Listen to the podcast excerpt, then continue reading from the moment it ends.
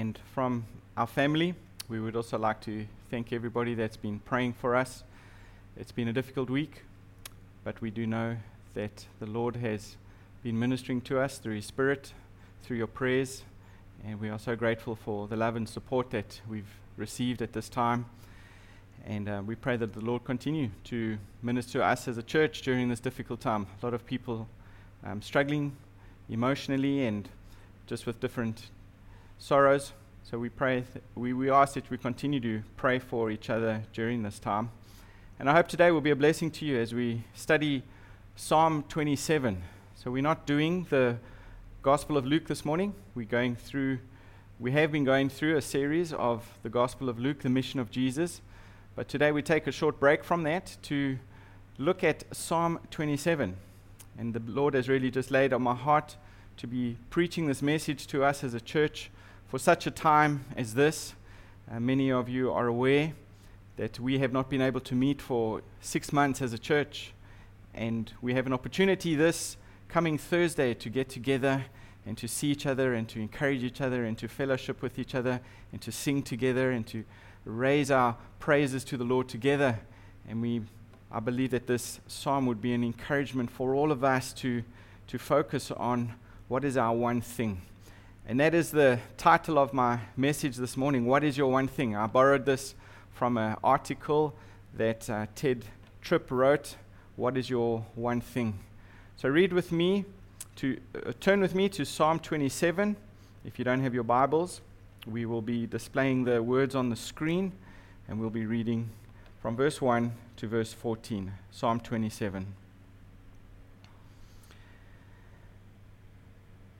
Of David, the Lord is my light and my salvation. Whom shall I fear?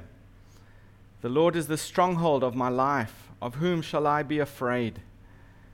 When evildoers assail me to eat up my flesh, my adversaries and foes, it is they who stumble and fall. Though an army encamp against me, my heart shall not fear. Though war arise against me, yet I will be confident. One thing I have asked of the Lord, that will I seek after, that I may dwell in the house of the Lord all the days of my life, to gaze upon the beauty of the Lord, and to inquire in his temple.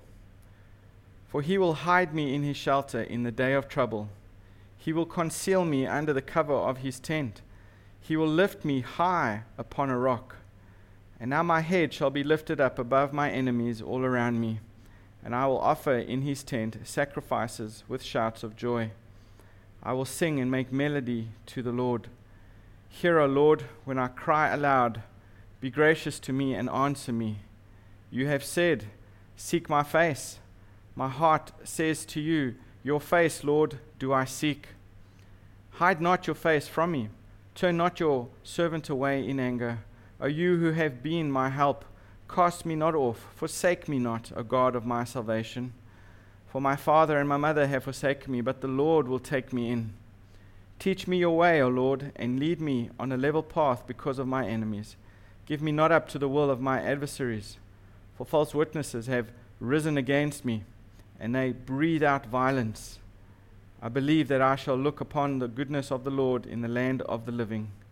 Wait for the Lord, be strong, and let your heart take courage. Wait for the Lord. Let's pray before we go into God's word together. Lord, we ask for your help as we come to this passage of Scripture this morning. We pray that your Spirit would speak to us, He will use these words to help us know that you are indeed a good Father, that He would encourage our hearts at this time. Lord, it really has been a trying week, a difficult week for many of us.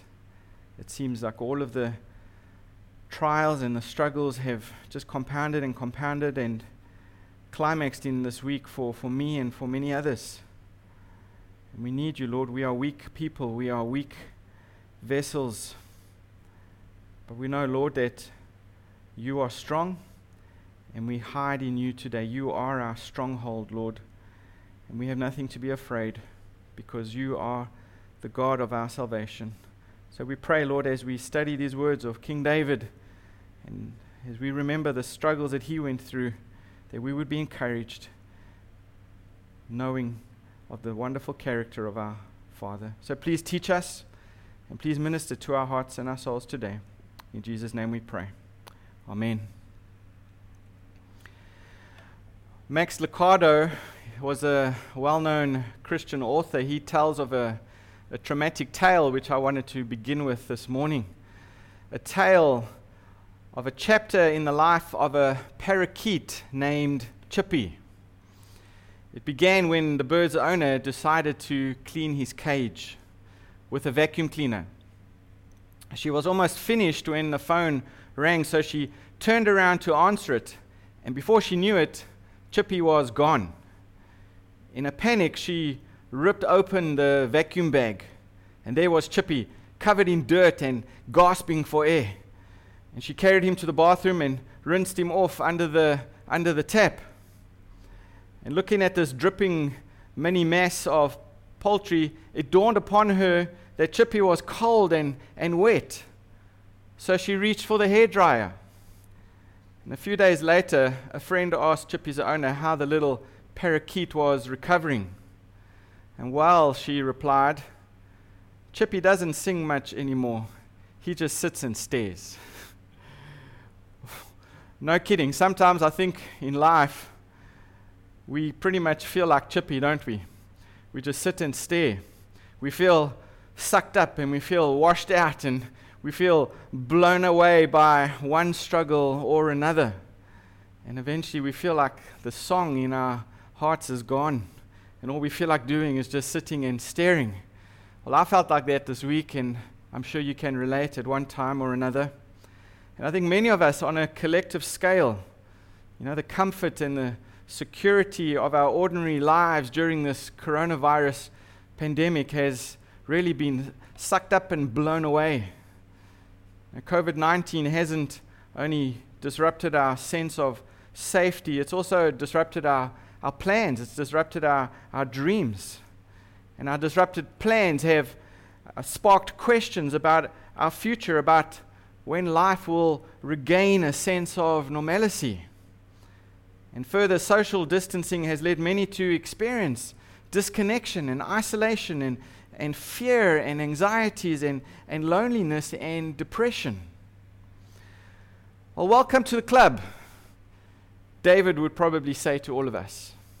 I'm referring to King David, the David of ancient Israel, and the legendary hero of the, the Jewish people. Israel bears the, the, the star of David on its flag. And if there was someone who knew both sides of the fence, the sides of good times and the si- times of power and the, the times of victory, and then the other side of, of suffering and loneliness and, and pain, that would be King David. And King David began his life as a, as a poor shepherd's son. He was plucked from under rather strange circumstances into the service of the king. He fought giants. He became best friends with the, the king's son. And we know later on David himself would become king. And he led Israel on an unparalleled time of national expansion and conquest. He accumulated vast riches. He was a very skillful musician. He was a poet as well. However, David was plotted against in a coup by his own son, who was later killed when David's army counterattacked. So there were years in David's life when he didn't know if he would live to see his children grow up. In the days before he became king, the, the reigning monarch pursued him with an army intent on destroying him, intent on killing him. And there were years of tremendous unrest that David experienced along with the entire nation of Israel. And David faced not just enemies without, but enemies within. Along the way, David realized, even in his own heart, the failures that he experienced in his own character that eventually led him to adultery as, as well as murder. And there were times, of course, when his family including his own wife, scoffed at him and, and ridiculed him. So the question is what kept David from becoming like Chippy, the parakeet? What kept David from perching himself on a, a branch somewhere, just staring ahead, all sung out? Well, I think Psalm 27 gives us some of the reasons why. And Psalm 27 gives us the answers. And this is a poem that David himself had written. And this poem has two distinct units. From verse 1 to 6, we see this section of great confidence. And then from verse 7 to 14, we see the second section is one of expressed grief. But this first section is one of invitation, and the audience is talking about God. The second part is one of appeal, and the audience is speaking directly to the Lord. And David, remember, who was confident in the first section, becomes a little anxious again, a little fearful in verse 7. And anyone who has struggled with fear or anxieties knows that peace doesn't last, it eventually goes away. And you can gain some strength maybe in the beginning through the, through the front door, but then fear climbs back through the window, doesn't it? So that David here directs our focus to the Lord. And today I want to focus this morning on this first section where David is speaking about the Lord. And these words from David have been inspired by God Himself. So these are speaking directly to us this morning. And remember, we are the audience here. And if we are going to find this peace that passes all understanding, in the middle of our struggles, in the middle of our trials, in the middle of our difficulties, we need to be reminded of the character of God.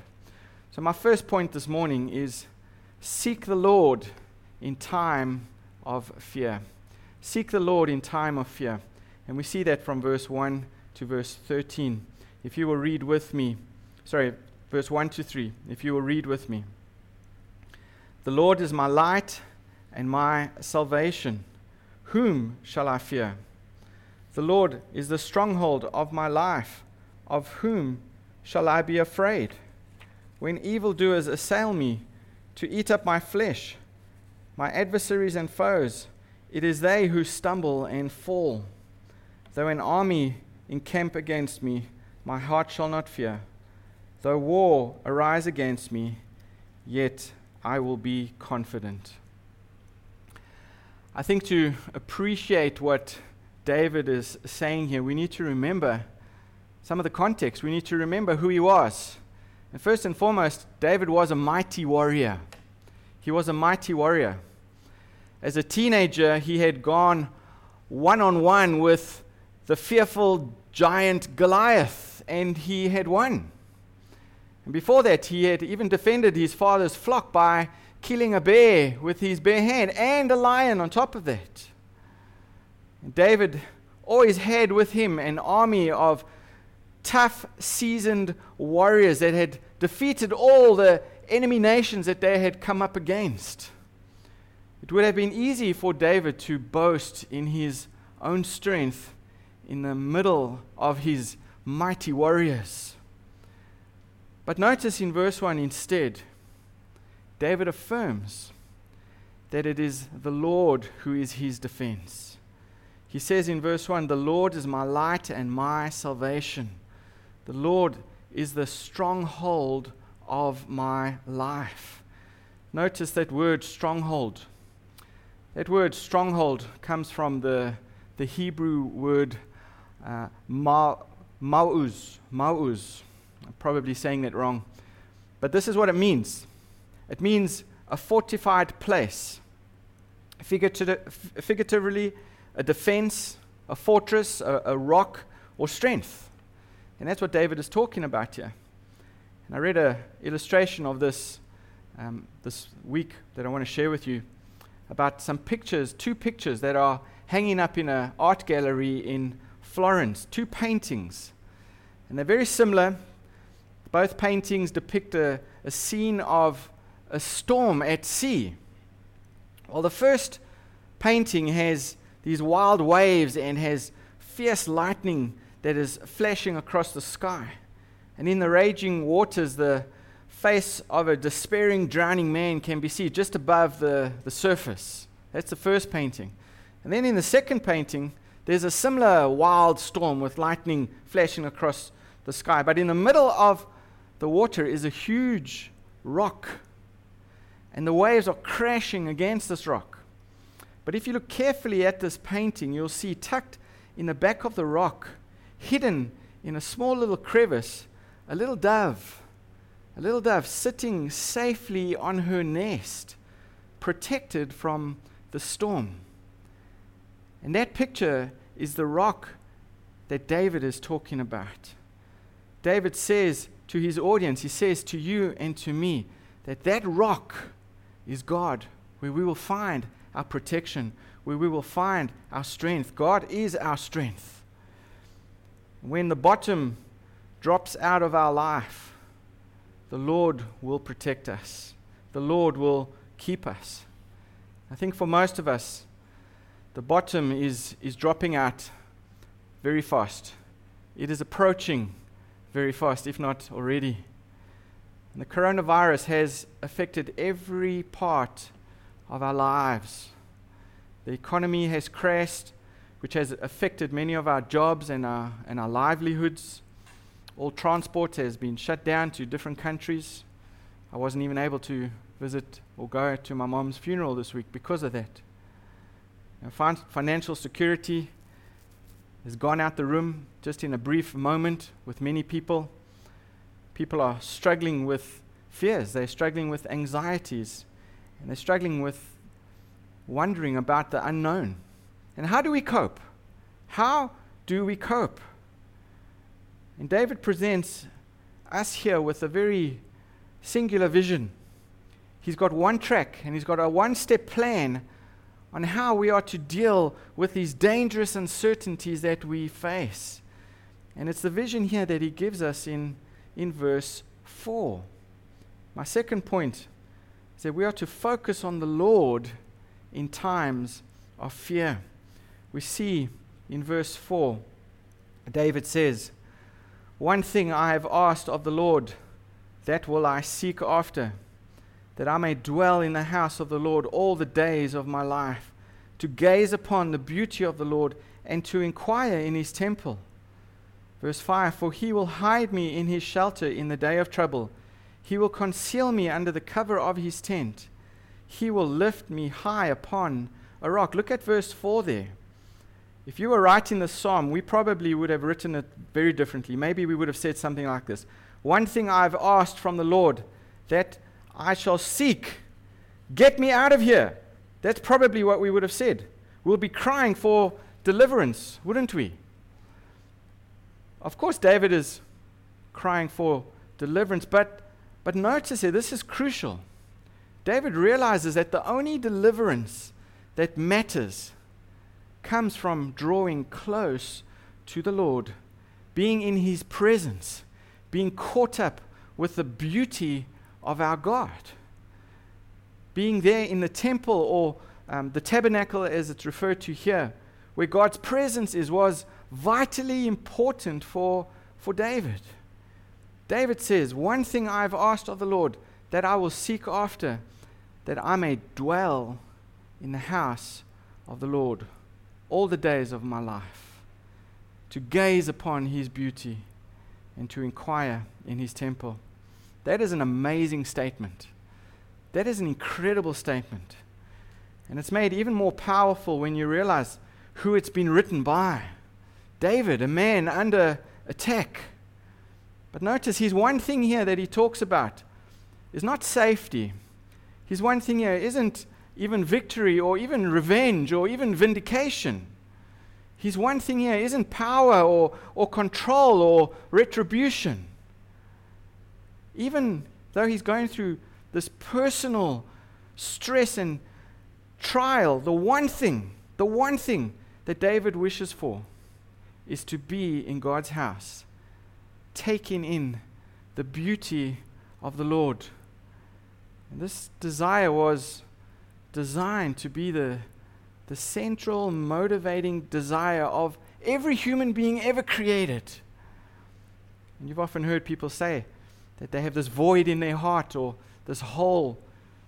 And that's because they are without the Lord. This hole we have in our heart is a heart shaped hole that can only be filled by, by God Himself. And that's what David is expressing here. He wants to be in the presence of the Lord. This, obviously, you may argue, is a statement that any spiritual or devout person would, would argue. But the question here, I think we all need to ask ourselves is what is our one thing? What is your one thing? What's the one thing that your heart craves? What's the one thing that would change your life? And what's the one thing that you look to for satisfaction or contentment or peace? What's the one thing that you mourn that you've had to live without? What's the one thing that fills your daydreams and commands your, your prayers, your meditations? What is your one thing? You know, the spiritual reality for many of us is that that one thing is not the Lord.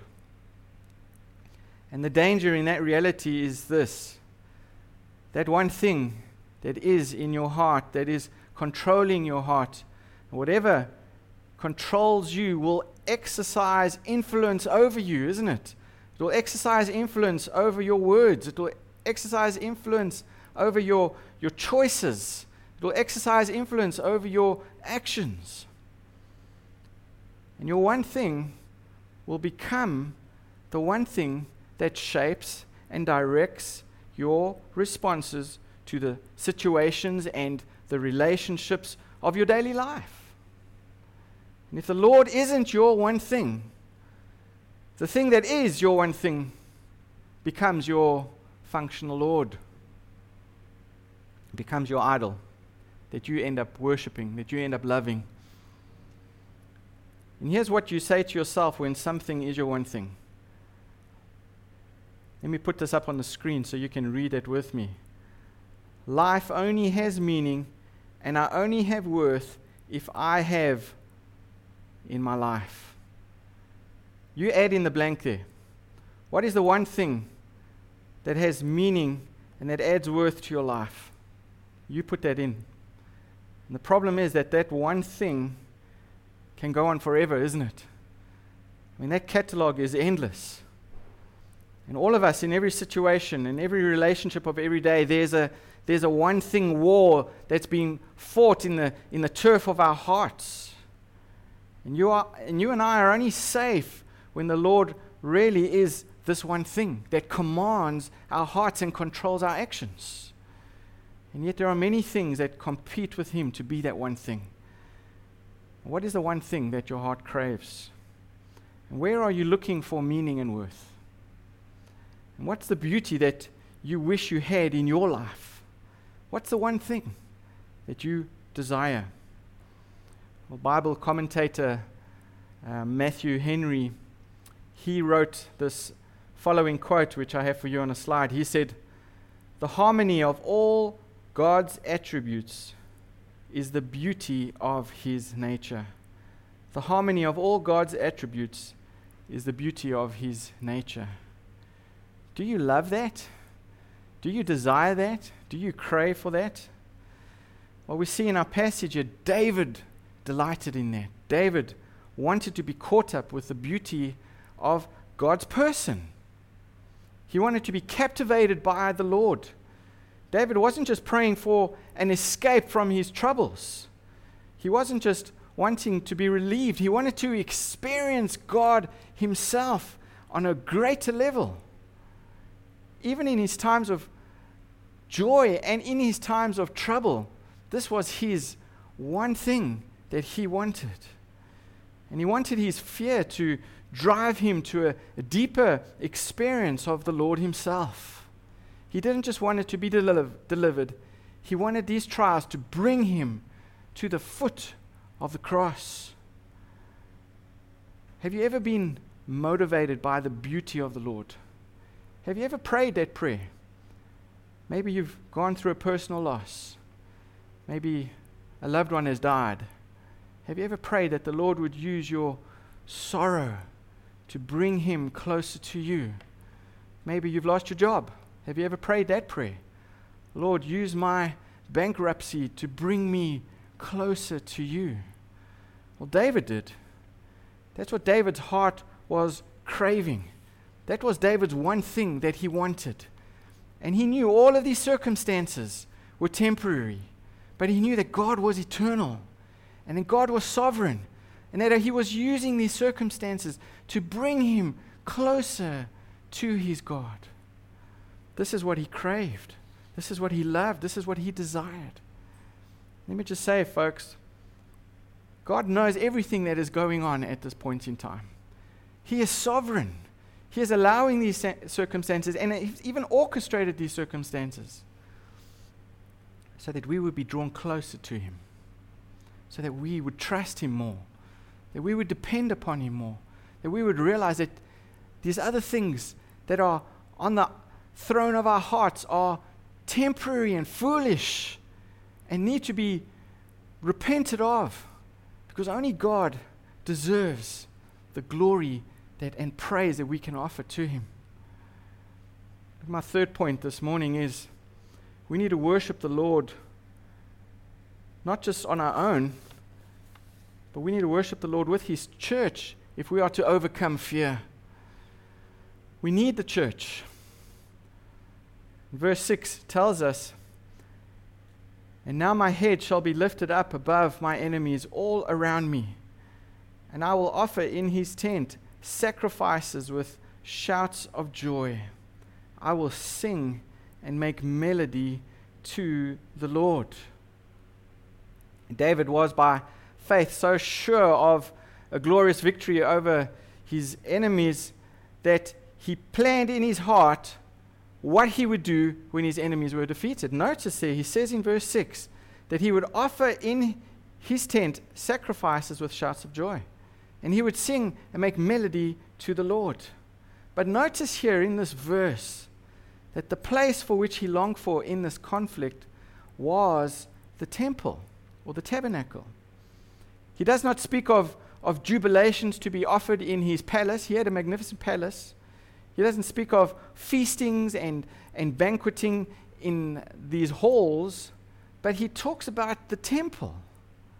He talks about the temple, the place where he would offer up his sacrifices of joy.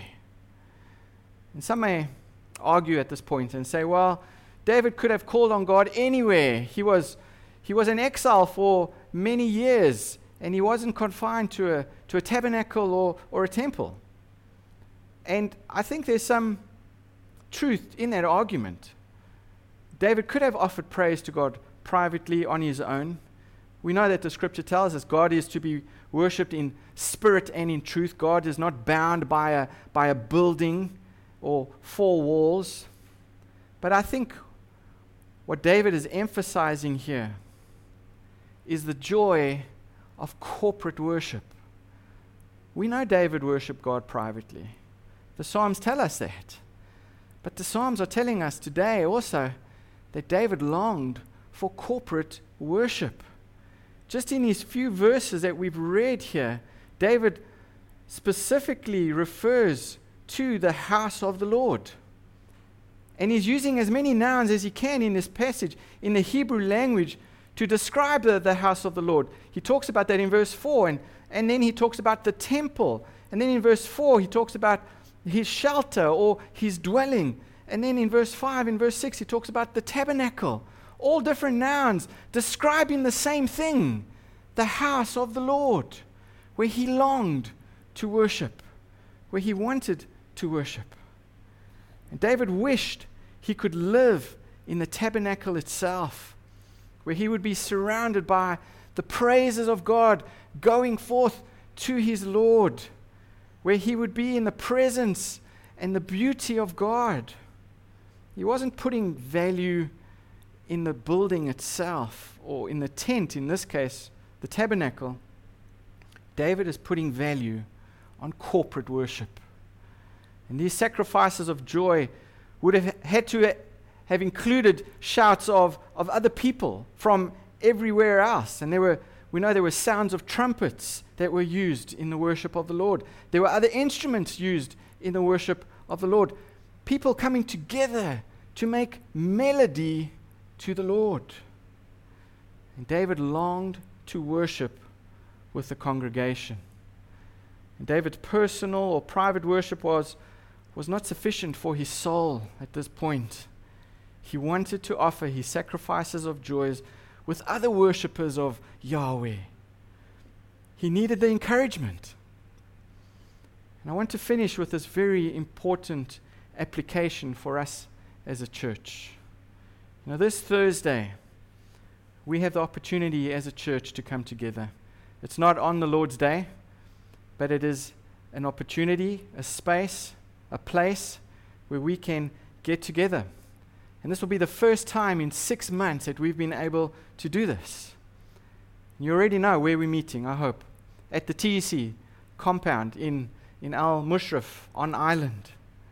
And we have the opportunity as a, as a body to come together and offer our sacrifices of joy together. Together. But I'm sure there are some of you who have some questions. And some of you may be asking, why go back to normal church when I can just click on a, on a number of online services in the convenience of my own home? I'm sure that during this lockdown, there have been people who have argued or been tempted to think that that church online is, is even superior to normal church. After all, I don't even need to get out of bed. I don't need to change my pajamas. I don't need to brush my teeth. It's so much more available and so much more convenient. Why do we even need to go back physically? Well, there are many difficulties that we have to overcome in order to do this. And people may use these arguments as an excuse. You know, we're not meeting at the zoo anymore. Why? Why should I even come? It's too far away. I have to go all the way on island. Or why should we gather? It's only for an hour. That's not, that's not enough. What use is that? Or I have to download the, the Al Hosn app and let the government know where I am all the time. I don't want to do that. I have to wear a mask it's going to be so different and it's going to be so restricted and and even our physical presence is a, a, a vulnerability. Why should we even meet in person? Well, I think some of those questions are valid. But before we make our decisions, we need to reflect on the importance of gathering. And that's why I'm preaching the psalm to us, to me, to all of us, to remind us how important it is that we come together. And this week I was reading a book by David Gundersen called What If I Don't Feel Like Going to Church? And he gave a number of reasons which I'm going to share with you. And the first reason he gives is that we are embodied creatures. He argues that God made Adam from earth soil and Eve from Adam's side and humanity from their union. That makes sense. We embodied souls. We are physical souls. We're male and female in his image. We're not just these ethereal beings made to float in a, in a virtual space. We're not pixels and, and screen names and, and headshots on Zoom or, or FaceTime. We're physical human beings. We're designed to see and to, and to hear and to, to taste and to touch and to feel our way through the, the physical world that God has made. And we've seen the, the power of the online world in recent months. But we've also felt its limitations, haven't we? You know, think about a married couple. Know, married, loving couple enjoys being separated from their, their spouse. Suppose you go on a, uh, you have to go overseas for work for a while you know that is not ideal. I mean, you can talk to each other on the phone, you can Zoom each other, you can see each other, but you're still separated, aren't you? And if that is not enough for a, for a physical, loving couple, it's not sufficient for a loving church. The church is a body, we are one body. And like any healthy body, we shouldn't want to stay isolated from each other. And the second point he gives is that we're also a spiritual family at the same point, at the same time. In the church, God is our adoptive father. So we are spiritual brothers and sisters, spiritual siblings. We're of God's household, we are told in 1 Timothy chapter 3. And with our different ages and genders, Paul even calls us fathers and mothers and, and sisters and brothers, sons and daughters. But families aren't meant to be separated. I, I grew up in a, in a home just when my family was separated. I had to go one weekend to my father, one weekend to my mother, and a lot of the times my sister, I was separated from her. I never enjoyed that at all. And I think the same is true for the church. Healthy families live together, they laugh together, they cry together, and they help each other. It's been such a joy to feel the, the warmth of the church during our times of difficulty, especially this week. And people have come to visit, and people have said, Enough with these rules, and they've given me hugs, and it's been wonderful, it's been great. And that's what the Lord wants. He wants us to be a healthy church, a church that is growing together, helping each other, edifying each other, coming alongside each other. Parents with grown children love when their adult children get together, and, and those parents are only fully satisfied when, when everybody's together. I to love coming together as a family over Christmas. Everybody there, not just the food, but the fellowship, isn't it? I mean, you can get food at McDonald's and, and eat your face full, but it's not the same as when you gather together as a family and enjoy each other's company. We need to be faithful during the season to reach out to our brothers and our sisters who are alone, who are isolated, and even those who can't join us safely. But all who are able should seek together for our life giving family reunions. I've run out of time. I have 10, I have 10 points here. and I've only covered two.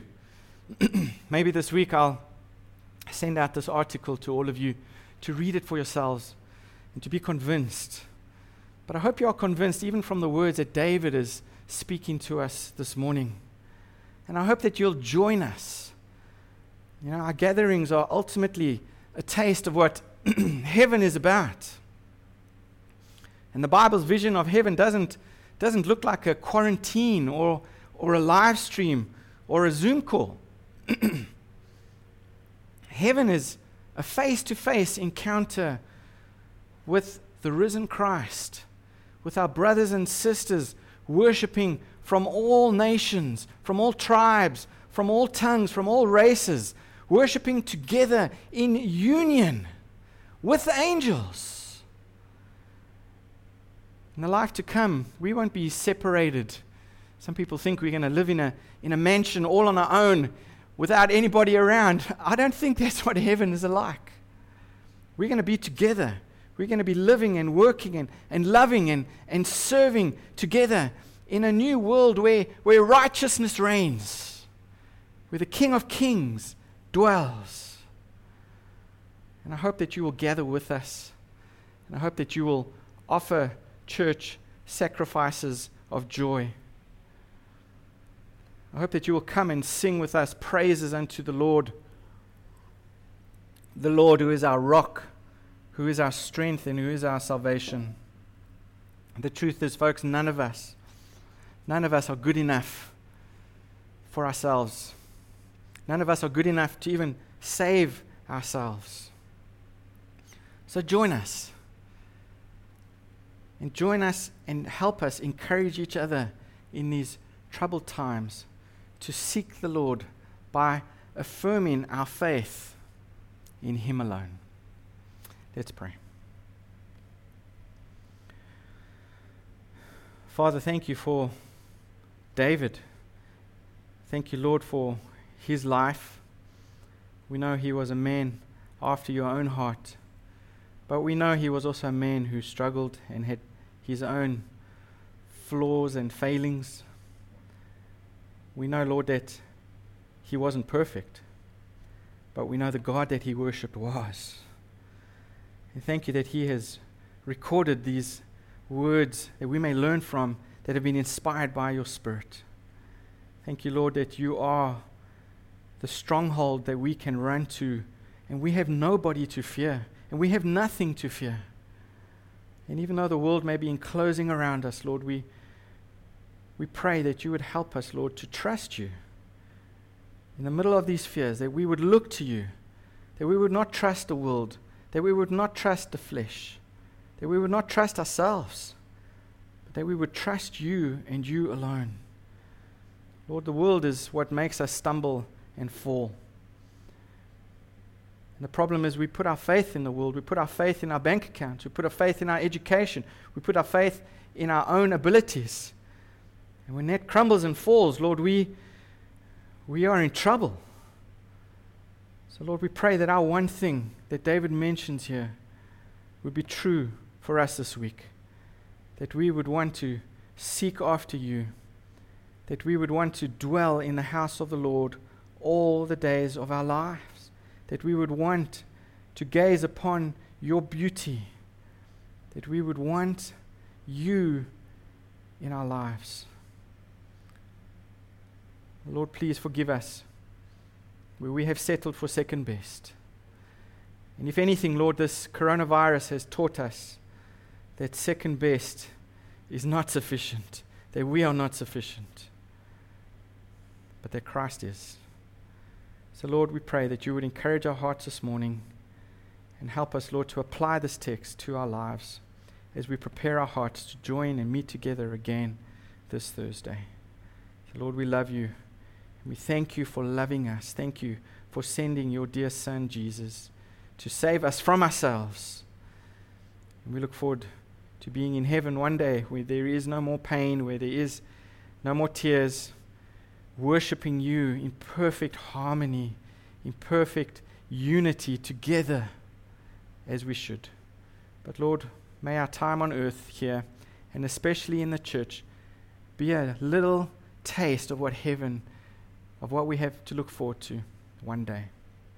And I ask this prayer in the name of our Lord and of our Savior, Jesus Christ. Amen.